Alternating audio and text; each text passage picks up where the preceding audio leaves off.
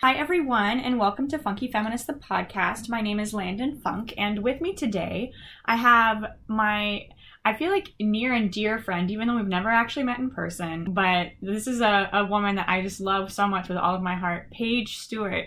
Hi, Paige, how are you doing today? Hi, Landon, I'm good, thank you. Will you tell everybody just a little bit about yourself before we get started? Sure, I'm 18. I'm from South Africa. From movies and watching all those things, I'm not sure if what I know of American sex education is real or not, but um, it differs quite tremendously to South Africa. Interesting. So, um, I guess can you just kind of tell your your story of uh, the kind of sex education that you had, um, and you know the relationships that you're able to build and that kind of thing? Yeah, sure. When um, I was in primary school, we didn't really learn about those things. I went to a Catholic primary school, even though I'm not um, Catholic. Mm-hmm. But um, when I got to high school, I remember in grade eight, we learned about sex very clinically. It was all like um, the proper, obviously, the proper terms for everything, but it was more fear based and focused on abstinence, not necessarily um, we know you're going to do it anyway, this is how you do it properly kind of thing. It was, I remember watching this video on abortions and it was so violent and it put the fear of God into us. I swear every girl in there was thinking they're going to stay a virgin until they die because if that, if they had to ever go through something like that, it would be horrible. Wait, wait. So this this video about abortions, we, I mean, we're just told don't have sex ever don't have abortions ever. So I, have never even heard about a video about abortion. So like, what is that? It was literally just this this doctor. I think he was a doctor. I don't even know, but um, doing a demonstration on what he would do during an abortion, but on a mannequin kind of thing, and the tools he used and everything. But he was so aggressive with his movements, and someone would have been so hurt if they had to actually go through something like that. Even I knew it wasn't like that from what I've heard other women talk about and everything. And I was so angry with the teacher for for showing us this. I knew she was showing it to us to make us scared. Yeah, I mean that sounds terrifying. And for it to be on well, I mean, I don't think they would show you on a real person, but I think it makes it even more kind of separated from the humanity of a person to show it on a mannequin, right? At least animate yes. it or do something, right? Exactly, and it was very um like focused on the girls saying no and slut shaming if they said yes. Mm. and we learned we learned all of this in grade 8 and then very little bit throughout the rest of high school when you actually need to know it. And we focused then more on just saying no and um, HIV AIDS kind of thing but nothing else. I remember the other day I saw a a sex ed quiz for fun. It said, mm-hmm. "Can you pass this test?" And I was like, "Yeah, sure, I can. I can probably pass it." And I scored so low, and I actually thought I knew a lot. You know. What were some of the questions that you, quote unquote, got wrong on this quiz that you were that you feel like you should have known? Um, if I can remember, just um, like so what certain things are for. Like we didn't know. We never learned what um what about like female condoms and mm. and all those things and literally I didn't know half the things that I thought I did. One of the things that still shocks me and you just brought it up is I didn't know the, about female condoms until I was probably like 19 years old, right? 19 yeah. to 20 years old, which I feel like if you're going to teach condom use, you should also teach female con you know like you, you should just cover your grounds with with with everything. Did you have any like birth control conversation or like was birth control a part of what you guys talked I, about? if i can remember no. The girls were on it for their skin mostly not even for birth control you know? Yeah for like acne or something? I think on the episode before this one so however these episodes get arranged uh, we have a young woman who talked about how she got it for for acne at first, um, and then she got slut shamed like while she was at the office, which is absolutely hor- horrifying in and of itself. But Have you had an experience where Yeah, yeah, I can imagine. Yeah, so have you had any experience like that where either you're just curious about learning more about sex or um, you're going to your doctor to talk to them about, you know, your vagina or whatever and you get slut shamed? Yeah, for sure. I I've always felt at school I could never really be open with any of the teachers about that, and that's so scary, especially the um, life orientation teachers, which is the subject we learn about these things in.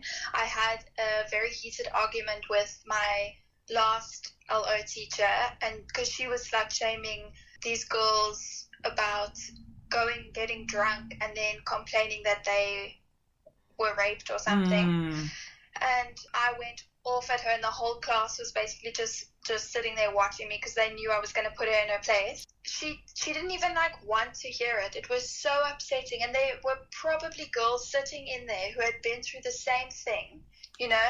Right. And she was so insensitive. And I remember ending the conversation with her, and she even said to the whole class, "Listen, guys, to to all of you, girls, boys, or even if you're that thing where you can't decide."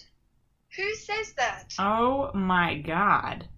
Oh my god. I, I know. I was so shocked. I was just so happy to to leave the school, and especially her. And I remember she actually had me moved from her class because I argued with her. well, I think that's an accomplishment for Yeah. So I'm I'm very proud of you for that. I think that what you did was absolutely in the right and what's so frustrating to me and I think you even talked about this on on some of your posts for for Funky Feminist is just the lack of of not the lack of knowledge around sex and sex education and etc leads to this ignorance around sexual assault and victim blaming, right? Definitely. and it breaks my heart you know because I, Yeah. like as somebody who has been a, a, a victim of this kind of violence it's like my story is valid and i just wish that we had some outlet. I have a lot of like followers will email me and say hey you know i had this situation. It was either at my school or at my church or wherever. Some it's with a person who is leader slash figure of authority right? Who is telling them that their story isn't valid or that right? And so how do you suggest going about this just completely calling it out all the time or or or is there more of like a like a nuanced thing i mean i know that's a hard question but I think definitely calling it out. And to anyone, a boy, girl, if you're sitting there and you feel that someone in your group is saying something that could potentially hurt someone who's been through a similar situation, definitely say something because sitting there keeping quiet is just as bad as actually saying the thing you know? It's so hurtful to other people. And i i'm quite outspoken this year especially. And um, I've gotten so many messages from girls saying thank you so much because it really helps them because they feel like they can't speak up or with their parents or whatever, you know. And it really makes me feel so much better because I feel like I'm helping people. you have personally helped me in terms of the articles that you've written and the ones that I've read and edited like with you. And so that doesn't shock me at all. And I think that it's I mean, it's evident that you have a voice and that you're using your voice to hopefully incite change. And so don't ever lose that.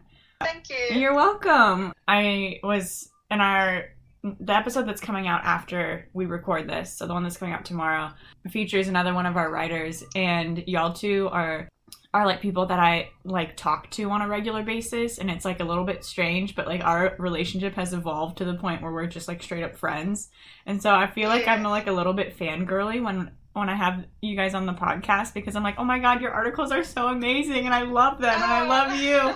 So as you uh, transition from high school into, are you going straight into university, or are you going to take like a gap year or something?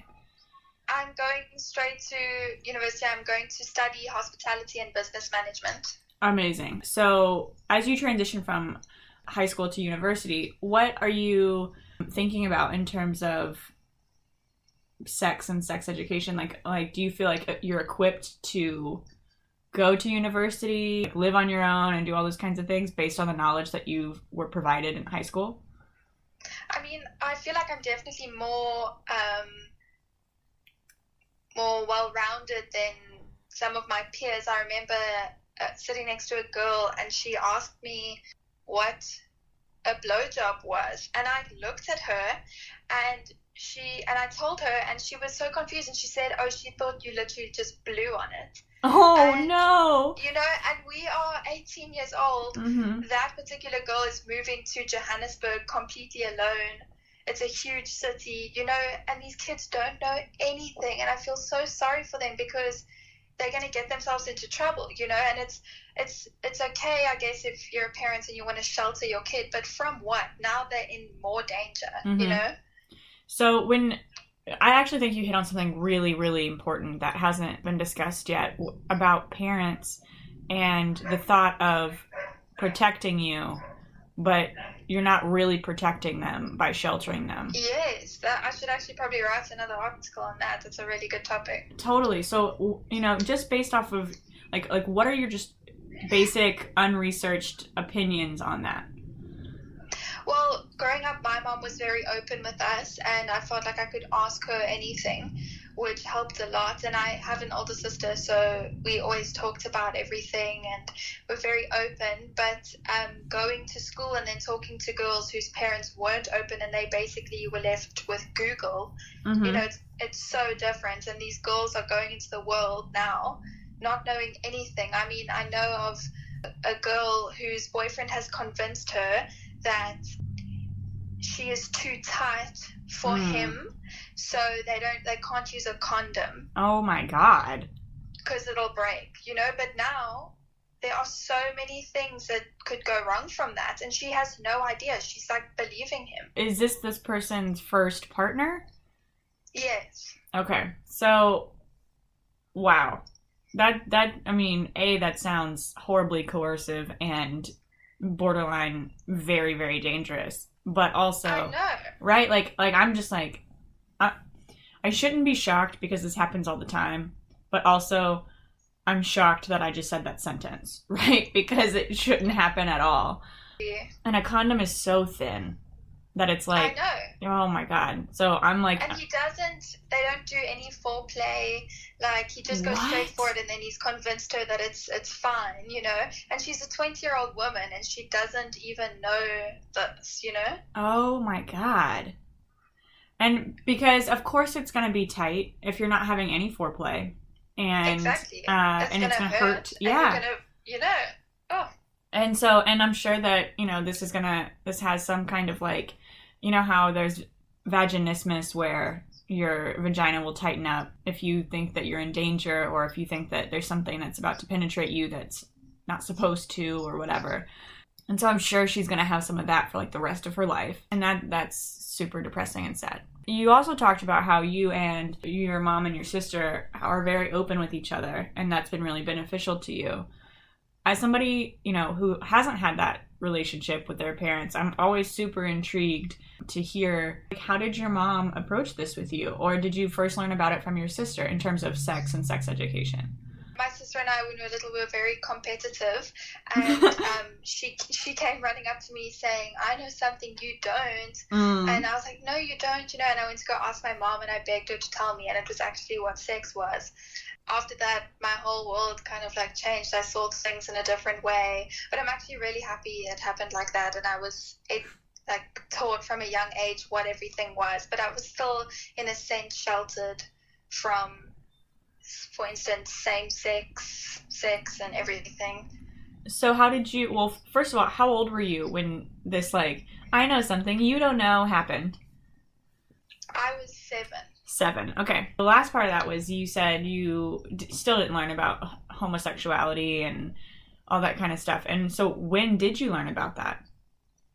Well, kind of just from movies, I guess, and hearing things and whatever. And then in school as well, you do not learn about that, which is so sad for the people sitting there who are homosexual Mhm. or, you know, and then they are just learning about straight sex. And yes, it's it's predominantly straight people in the class, but still, it's not inclusive at all. Yeah, that's kind of how it is here too. In the state that I live in, in Tennessee, you can only teach abstinence and you can only teach heterosexuality. And one of the things that they actually passed in our state legislature about five or six years ago was a bill that said you can't teach homosexuality regardless. So if a student were to come out to his guidance counselor or her guidance counselor or their guidance counselor, then they ha- they can't talk to them about their sexuality. That's so sad. It's That's so really sad. Because who are you supposed to go to? You know, because you can't go to your parents, you can't go to your, Mm-mm. you know, if, if you're religious, you can't go to your minister or your imam or whoever. You can't you can't go to anybody. And so where Yeah. where are you supposed to turn? You know, and your friends might ostracize you. It's terrifying. It is really terrifying. I've had girls also message me asking for advice or because they are lost, they can't turn to anyone, you know, and I'm glad that they asked me for help, but still, it's so sad that we have no one else to talk to.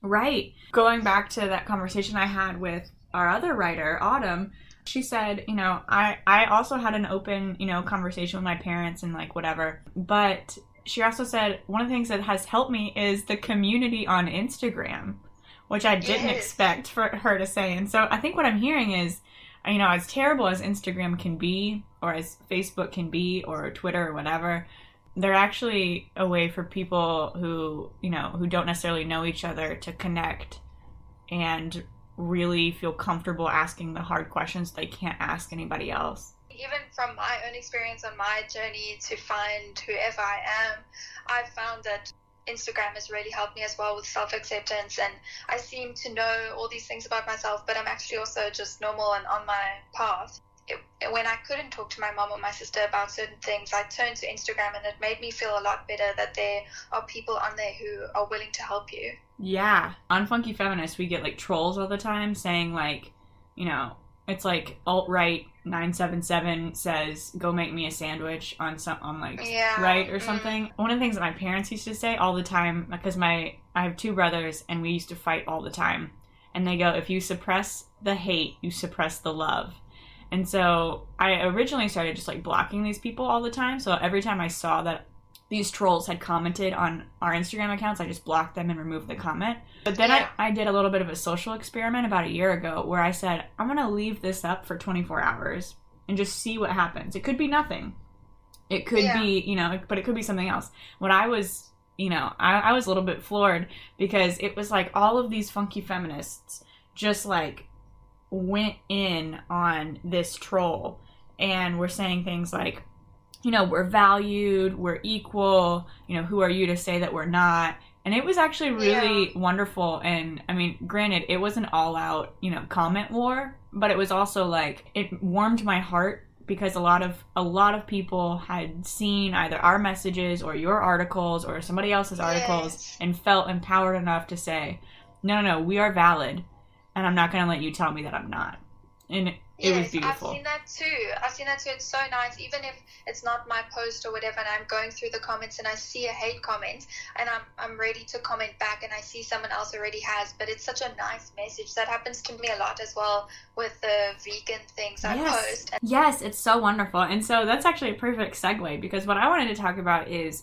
you wrote an article for us that I'm going to put in the show notes for this episode. So if- people want to want to read it, they have a direct link from the, from their streaming platform. But you wrote an article called "Not My Mother, Not My Milk," um, and it was about the dairy industry. You sent me that article, and as everybody probably knows if they follow us either one of us on instagram we are very pro vegan because the animal industry is terrifying and horrible and we just want all these cute little animals to be able to live their life and not have to be slaughtered all the time. Yeah, but i'm reading this article that you sent me and you sent me draft one which i think i told you to tweak maybe one sentence. So it was really the final draft. And you go i don't know if this is good or not. I just kind of like went for it. I'm like at work and i wrote this on my break. And i'm and I was sitting in a dermatologist's office, and you know, there's people around me. I'm just like sitting in the waiting room, waiting for my name to get called, and I'm reading this article, and I am full out sobbing by the time I finish it because I'm like, this Aw. is beautiful.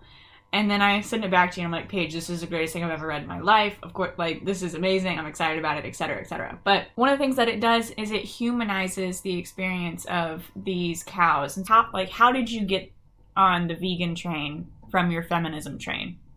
I first, I guess, was a feminist, and then I was always an animal lover, but slowly through being vegetarian and then vegan, and then I kind of connected the both. I mean, both of the things to my activism.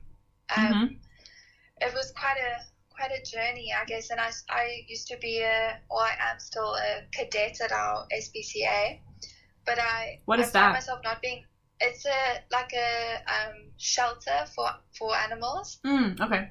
but yeah, but throughout South Africa, so they have in all the little cities and everything. I used to volunteer there and everything, and I found it so hypocritical of the people who work there saying they loved animals so much, but then they go home and eat a huge steak. Mm-hmm. Yeah. And they have rescue cows there and rescue everything's, but they still eat them. There, there was a, a young woman named Chloe who I worked with when I still lived in Los Angeles, and we shared an office, and she sat right across from me every single day, and she was very vegan. And one of the things that, and she was actually the person that I, I credit to, quote unquote, turning me into a vegan, but she was just like you, where she went to like a like a rescue giant piece of farmland and helped out with all of these animals and she would post these photos of herself and like a pig or a cow or whatever.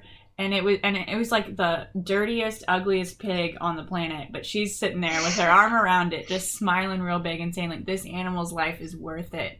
Um and that was something that was really powerful and one of the original instigators of like me being able to think okay well if this person is so passionate about these lives you know how how can that differentiate you know in in terms of my life but another thing that i found is when we're talking about veganism and feminism we also are talking about what is acceptable for you know the control over bodies right Yeah. so, like in America, I'm sure that you've seen there's a huge hot debate about sexual assault and abortion, right? So, we talked a little bit about both of those things earlier, but uh, with the confirmation of Supreme Court Justice Brett Kavanaugh, testimony that Dr. Ford gave, all the way to, you know, our president being a horrible, terrible, pussy grabbing monster. There's like, there's this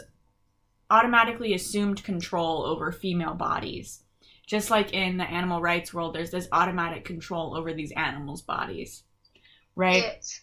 And so, can you talk about that power and control dynamic? With women, I I feel like the I keep thinking of a quote from during apartheid they used a lot, and it was the most powerful weapon in the hands of the oppressor is the minds of the oppressed. Mm, And that's so important. You are giving the oppressor power over you.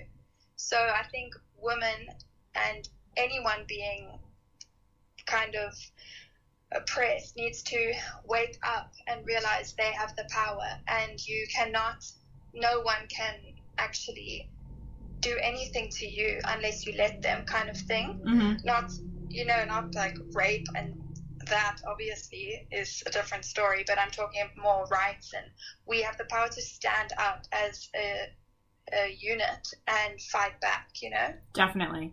And I totally, totally agree with you. And I also really appreciate and thank you for saying, you know, it's different when it comes to like serious situations of trauma, like rape or, you know, if your life is in danger or whatever, because our brain Yeah. has these, like, will shut down, right? And so, exactly exactly yeah so and but and we still have a little bit of that um but what we talk about it in like the trauma culture of the world i, I guess is there's you know there's positive stress there's like bad stress then there's like toxic stress and the toxic stress Yes. is you know that sexual assault that murder that ongoing abuse etc cetera, etc cetera. you know the bad stress is i know that i'm being i'm being oppressed i guess but i'm going to do something about it and i have a support system right the, the key word is support system because if you have Yeah. that, then you're able to navigate and actually move forward with not only your life but your political or personal agenda, right? Yeah. So, definitely. To kind of circle back onto the sex and sex education side of things, we are always taught as women that it's our duty to like service the man, right? If, if we're Yeah. talking about heterosexual relationships and the heteronormative culture that we live in, do you think about that? And then how do you combat that in your day to day life? I always thought that as well, especially growing up in a family that we didn't really have any homosexual people in our in Mhm. our family besides me now, but that's different. But um, Are you bisexual at or school- or lesbian? um, Or do you know? I'm not even I'm not even sure actually, but like it's been such a year this year that it's like I feel like I should write an article just on that. 100%. But um, yeah, just learning new things and everything. I feel lately I'm leaning more towards the lesbian side, and I've found certain things in myself that I didn't know were there. And Mhm. I, I'm very wise for my age, I guess, but um, I must remember I'm only 18, you Right. know, and uh, there's so much I don't know about myself. So, yeah, we are taught obviously women can climax and all that stuff, but we're not really, we don't focus on it. So, no one really knows.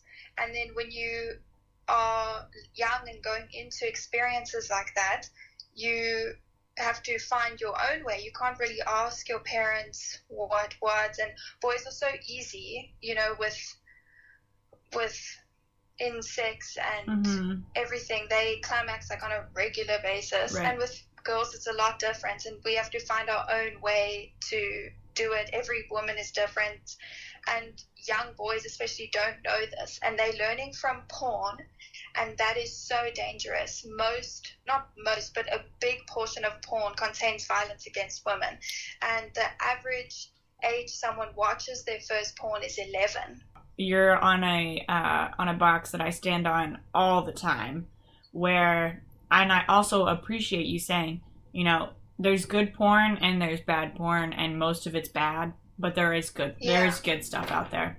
I think that's initially how we are we will be able to stop like rape culture and that kind of thing is if we get into if we get into the porn industry and kind of switch the script and put those good porn videos at the forefront rather than the bad ones, right?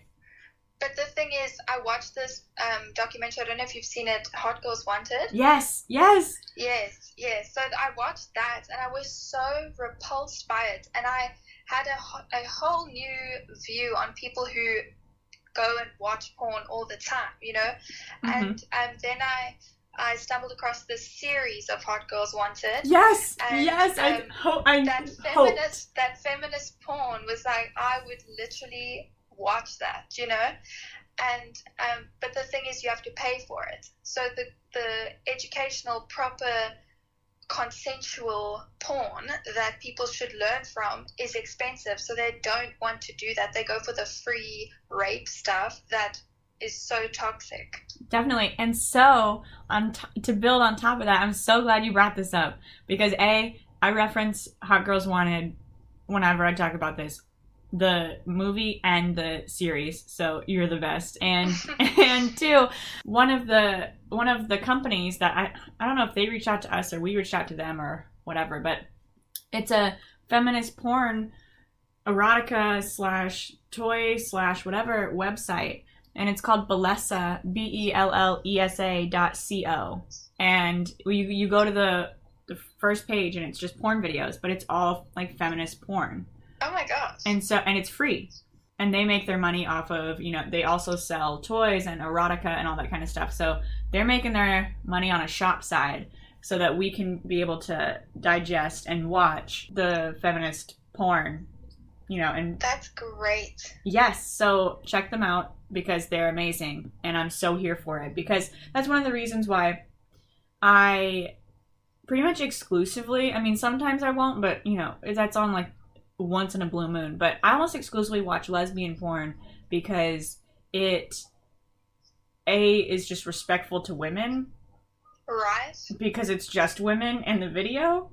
I mean, granted, it could be directed by a man, you know, there's certain things and like whatever, but for the most part, it's not like this horrible like rape scene that you're watching, or Yeah. like somebody's being forced to give a blowjob, or uh, you know, Yeah. there there's nothing that's like that like makes me want to throw up afterwards, Yeah. right?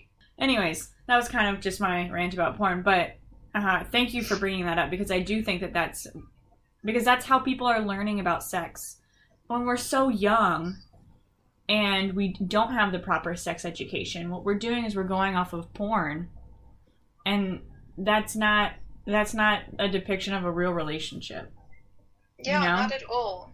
And that's it is mainly focused on the male getting off. The girl is just there for help. You know, it's nothing of her pleasure. Right, it's all objectification. For example, I, I don't know if it, if it was you or if it was somebody else or whatever, but there somebody wrote something about consent and um, intimacy and etc. And one of my friends on Facebook, who I didn't know was a follower of Funky Feminist, had said, "Hey, I saw your article today, and I have a few questions." So I said, "Sure, like let's let's get into it." And they were talking about how they've never experienced intimacy because that's not what they saw or were taught. Mm. And you know, we talked earlier about how it's really sad when you're not represented in sex education, whether that's homosexuality or gender identity or whatever. But this also was really sad to me because I have male friends who say, I've never been intimate with somebody. I know how to have sex with somebody, but I don't know how to be intimate with somebody. Yeah, I've also heard that a lot. and that that is also worthy of my heartbreaking right because Yeah. something terrible is happening in our culture where we're so we're much more focused on like the person who has a penis getting off than we are focused about having it look like these people respect each other Exactly. Yeah, I feel it's also, I mean, at school, I'm not sure if I told you, uh, but I think I actually wrote an article, or I'm not even sure, but um, this one boy who lost his virginity to an older woman, and literally, like, the whole grade burst out into applause and were chanting his name.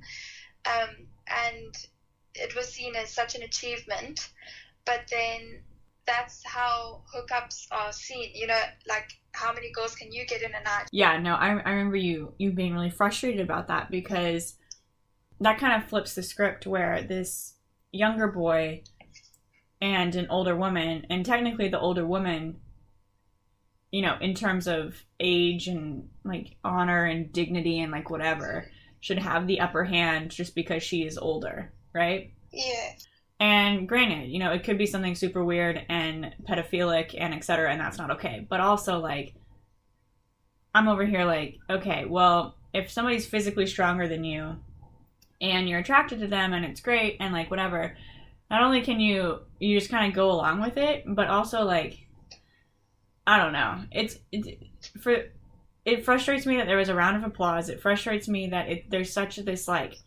congratulatory excitement over when a younger male attracts and has sex with a older female I know it's ridiculous. because when a woman when an older woman attracts like a younger man they're cougars when an older man Exactly. attracts a younger woman they're just a man Mm, and she's a slut because why is she going for older boys? right right and so to me it's like uh like it's the the rhetoric that we use right so we even like like in the example that i just used when we talk about women who are like older women who are who are having sex with or in a relationship with a younger man they're called a cougar which is a, like they're directly making this person an animal by calling them this whereas Exactly. a man never like doesn't have that same you know that they just are called like a man who's dating a younger woman right Yeah. and so there's this dehumanization whoa i just had a total epiphany because that that again is how the animal rights movement and the the feminism movement is so tied together There's so many things. There Oh is so gosh. many I have things. to write a book. Dude, Paige, we should we should just go on tour and just like book I think so. yeah book uh, book arenas and have no agenda. Just go up there and be like, yeah, so feminism and animal rights. We need to have a conversation yeah, about just this. start talking. Oh my god, wow, that that's blown my mind. I'm gonna be marinating on, on that for the rest of the day. But yes, because Yeah. because we talk about women as if they are meat, or like I saw this ad for like vegetarianism in America, and I'm horrified as both an animal rights activist and as a feminist because there was a it was a picture of Pamela Anderson, and I don't know if you know who that is, but she used to be on Baywatch. Um, and Yeah. she's, you know, blonde with huge boobs and whatever yeah. and they had sectioned her off to pieces like if you looked at a diagram of a cow and what kind of meat it has so like the like Yeah. you know dotted line around her butt around her breasts etc and they were talking about this meat looks better than the meat that's on your plate be vegetarian and i was like what what uh, and i was like that defeats the whole purpose of being vegetarian so i don't Yeah. I can't. I can't eat or vegan or anything that's like tangentially related to not eating meat. I'm like I can. I just I was shocked. I can't get it out of my head. But women are likened to animals, and as such, both are treated like they don't exist or that they shouldn't exist or that they are just there to fulfill the pleasure of you know the people who are enjoying their body Yeah. it's super It's so depressing upsetting. yeah you you actually like at the beginning of this conversation you said that you had seen in movies and stuff about how american sex ed was different than south african sex ed and for the most part you know you've actually it sounds like they're pretty similar in terms of what they teach Yeah, actually. what did you think american sex ed was like uh, before this phone call Well, I remember um, watching, for example, I can't remember if it was Juno, but Yeah. I remember a teacher putting a condom on a banana or something, Mhm. and we never did anything like that. if we had juno's sex education then i mean let's be honest the world would be a better place because i didn't have that either. We had abstinence or else and then our sex ed class was more about menstruation. And i don't think the boys did anything Yes. because we had to separate between girls and boys. We never had anything like that. So the they talked about you know a penis goes into a vagina. Did they talk about like oral sex or anal sex at all? They did, but not very much. They said like just different types of sex, but they didn't go into it at all. I actually remember um, when you said the boys and girls were separated. I remember in grade 9 we Mhm. were separated and we were talking. I think the boys l- had to learn about something completely different, but we spoke about um, sex and all that stuff. And I remember I, at that stage, was quite outspoken already, not as much as I am now. It's because I didn't know as much as I do now. But um, the one teacher who actually hates me a lot, she was telling me. I kept going her on what she was saying, and then she looked at me and she said, if you carry on like this, you're going to end up on a heap of trash one day. she said that to me in front of the entire grade of girls. oh my God. and I was god just like, wow, okay. oh my god I know. Who, I mean, I'm 15 years old. If anything, I'm just curious, you know? Right. And you know, I mean, my I can't even make a sentence. I A that makes me so upset. And Yeah. if I was in South Africa and in that class, I would have immediately rushed to your aid and stood and stood beside you. Yo, it was so bad. And then she also kept saying things. I remember she was talking about a, um, like we have a value, and if we do anything to ourselves or give ourselves away, kind of thing, um, that decreases our value. And um, I remember this other girl said, "Yeah, man, but if you take a twenty rand note and you rip it in half or wet it or whatever, and you stick it back together, it's still twenty rand." Mm-hmm. You know, That's and right. she actually she just gave this girl like a death stare because she was standing up to her, and that actually made sense. You know that you give Mhm. yourself your value; no one can take that away from you. And um, then she said something like, you should only do, or someone asked, so how far can you go with a boy or whatever? And she said, as far as you'd go if you were sitting in the same room as your father. Oh my god. And I was just like, what is this? Are we in the 1920s? Like, oh my gosh. Oh my god. No, and A, that analogy to the 20 round is amazing. And so I'm going to steal that and use it forever. To not only be teaching that because like there was there were a couple teachers that are coming into my mind that kind of had to teach our sex education who didn't really want to but they, they did it because they felt that it needed to happen but they weren't necessarily okay with the overall abstinence message that they had to spew Yeah. but you could like see it in their face and they never really directly answered a question if it was about abstinence Yes. right but they never called anybody out or called them a, a, that told them they were going to be a pile of trash and uh, for this woman to not only it sounds like she believes so firmly in what she's saying but she's also Yeah. not even willing to engage in a discussion about it Yeah, but she was also she's also very blindfolded by religion. So that's completely I mean, she I'm not sure she didn't know who I was at the time, but she used to live down the road from my grandmother. mm-hmm. Um, so when I was about three or four years old, my sister and I would always run around naked because we're babies, you know, Right. summer. And she actually came to my grandmother's door with a Bible and said she should we should be covered up because people can look at us and we're naked, you know. And my grandmother said they're flippin' babies. Like, what do you want?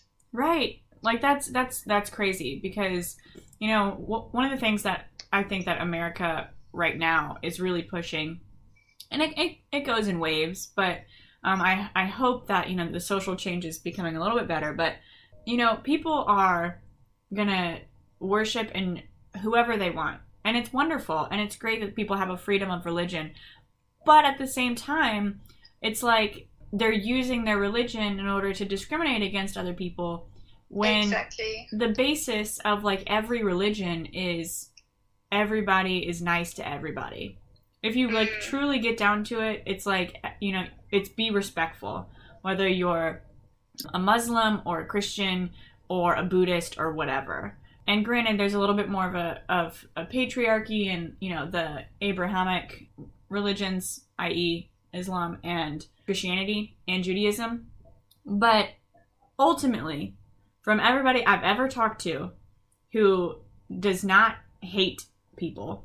They are, they are like hor- like horrified and sad that their religion has been contorted in a way that excludes others and use and is used to put others down because that's not what it's supposed to be. Yes, but it, there's a fine line between you being religious and those people who don't hate anyone and they're religious and they are, are religious for themselves, not Mhm. necessarily to to worship this person as you know what I'm talking about. Right, yeah, yeah. Um, and then there's a fine line between that and then people who are verging on being cults. Yes. Yeah, totally. 100%. The example that we use in America cuz there's like this big problem with ISIS, right? Like the that use Yeah. the Quran as as an excuse to kill everybody and et cetera, et cetera. My Muslim friends are all like, yeah, so the Quran doesn't preach any of this, and if they even read it, they would know that this violates like all of our basic standards. Yeah. But there, but you know, ISIS is giving a horrible name to Muslims in the same way that, um, you know, the Ku Klux Klan, which is Yes, I was just about to say that. yeah, is to Christians, and I think that there's there's something that's lost because you know the KKK are all white men for the most part, and Mm. ISIS is Middle Eastern men, right? And so there's Yes. like there's a there's a race component there too. So obviously it's it's you know a hatred against religion, but I also think we we can't talk about that without talking about racism. You know. Yeah. Anyways, religion is great when it's not being used to put other people down. Yes, for sure. And it breaks my heart that this woman has had such a uh, like a weird interface with your life, whether that's when you were a baby and you're running around naked in your grandma's backyard, or Yeah. um, or when you're in high school and you're just trying to learn about your body. Yeah, I'm just happy that I wasn't. Um, I'm not as much of an influential person. I'll take other people's um, comments to heart. Mm-hmm. Um, and I recognized her as someone who would purposefully go hurt someone, or I saw her um, kind of for where she was on her journey Mm-hmm. and I I knew that you know what she said to me wasn't necessarily um well maybe she did mean it but she doesn't understand you know Yeah. so um I'm just happy that I didn't get offended by that I was shocked but I wasn't I didn't believe her you know Yeah, that's very mature and you called yourself wise earlier. Like that's that's very that's very wonderful and profound that you didn't let it get to you. That's something that I've actually found with people who are millennials or your generation.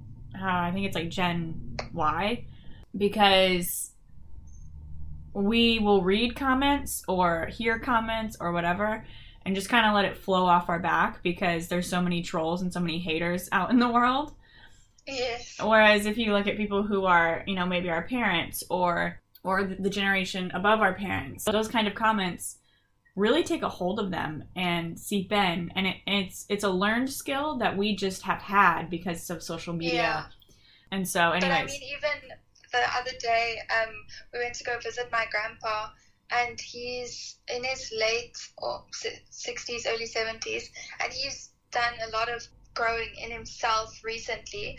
But um, he asked me if I had a boyfriend or something, and my mom looked at him and she said, "No, Paige actually likes girls, Dad."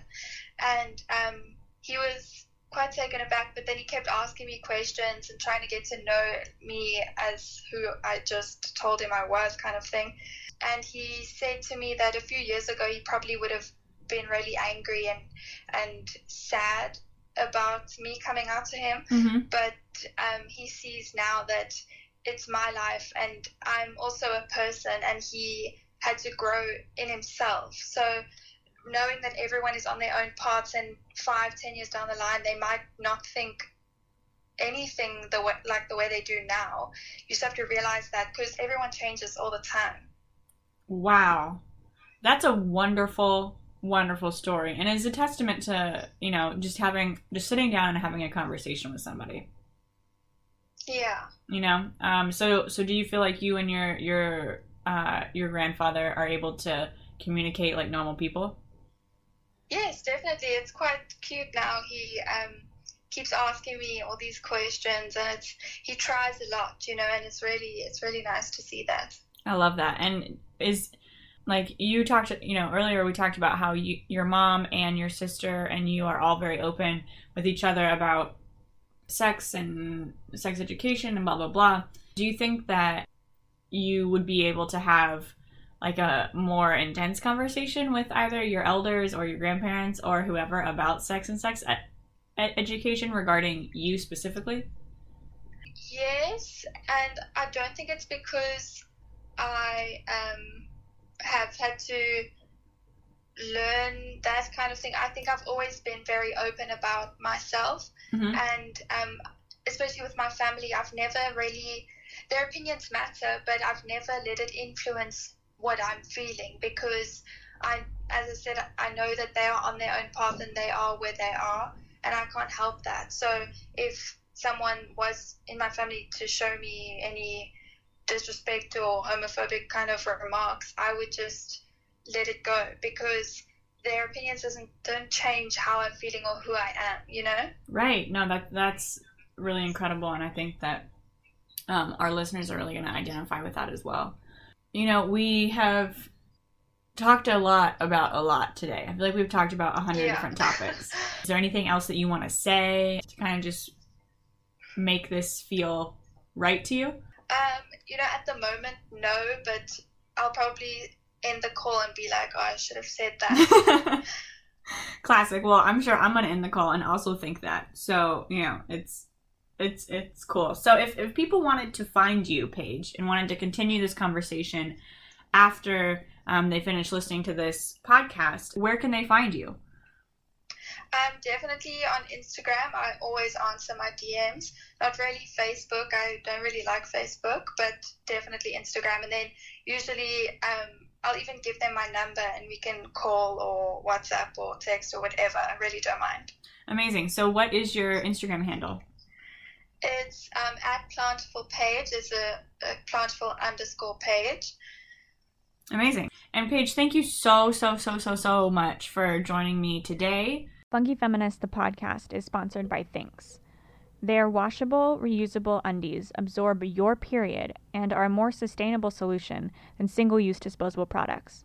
Depending on your flow, light, medium, heavy, Thinx can replace pads and tampons or be worn with tampons and cups for extra protection. They're like regular underwear, but so much better, and trust me on this. I wear Thinx almost every single day. I use them as regular underwear because I'm a little bit dischargy and when I'm on my period, and they have quite literally changed my life.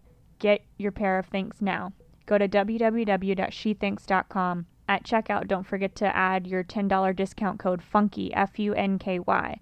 Funky Feminist, the podcast, was created by Landon Funk, edited by Landon Funk, and has original music by DNTST.